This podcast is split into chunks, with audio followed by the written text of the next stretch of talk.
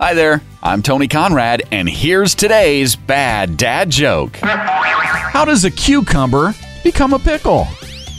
It goes through a jarring experience.